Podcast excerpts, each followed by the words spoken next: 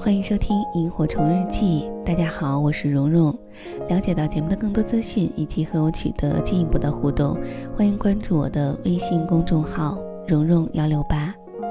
今天为大家分享的文字来自于作者董小姐。以下的时间，一起来听。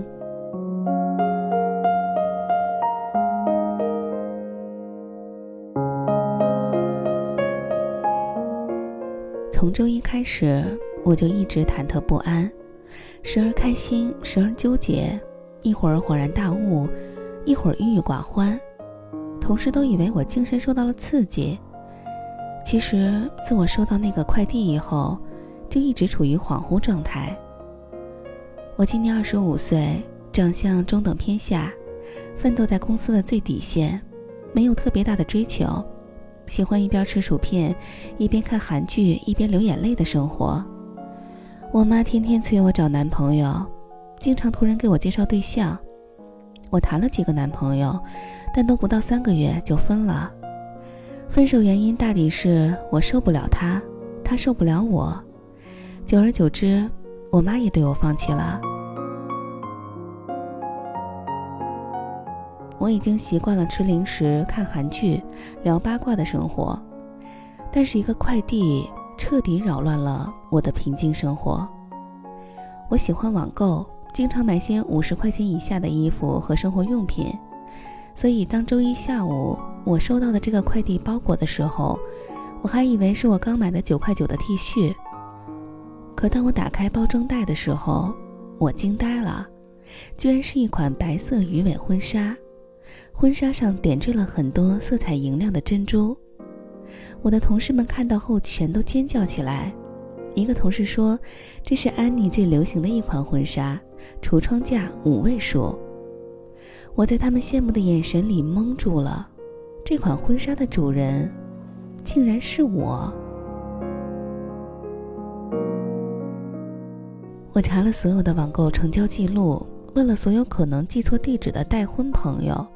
都没有关于这款婚纱的可靠信息，难道是有人暗恋我？前男友？闺蜜上次介绍的保险推销员？大学时被我捉弄哭的刘海男？还是和我抢棒棒糖的鼻涕虫呢？我把回忆战线从上个月一直拉到幼儿园，但还是一点头绪都没有。五位数的婚纱，五位数的婚纱呀！我身边有这么有钱的朋友吗？难道是上次请我吃饭的大肚子吴老板？哦不，他因为八毛钱都要和服务员吵，怎么舍得花五位数买婚纱给我？难道是上周面试我的人事主管？可我并没有留地址给他呀！哎呀，我要疯了！我不知道婚纱是谁送给我的。冷静，冷静，冷静。我必须要告诉自己要冷静。我洗了一个冷水澡以后，继续分析。可能有人默默关注着我，默默喜欢着我，我甚至都不知道他是谁。他愿意花五位数买婚纱给我。我开始回忆自己。啊不，我每天头发乱蓬蓬的，我睡觉会流口水，我穿睡衣逛街，我买菜的时候会因为别人多找五毛钱而兴奋地跳起来。我那么多不堪的缺点，我那么多不良的生活习惯，那个为我买五位数婚纱的人，我不能让他失望。我要做最美的新娘。我把我所有穿旧的 T 恤、短裤都扔到了柜子角落，然后去商场买了两套正品套装。我又听从发型师的建议，做了一个适合我的发型。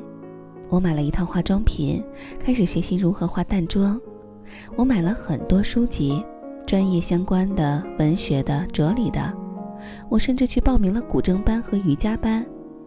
我绝对不能辜负那个给我买五位数婚纱的男人。我要告诉他，我是一个内外兼修的女人，我值得他拥有。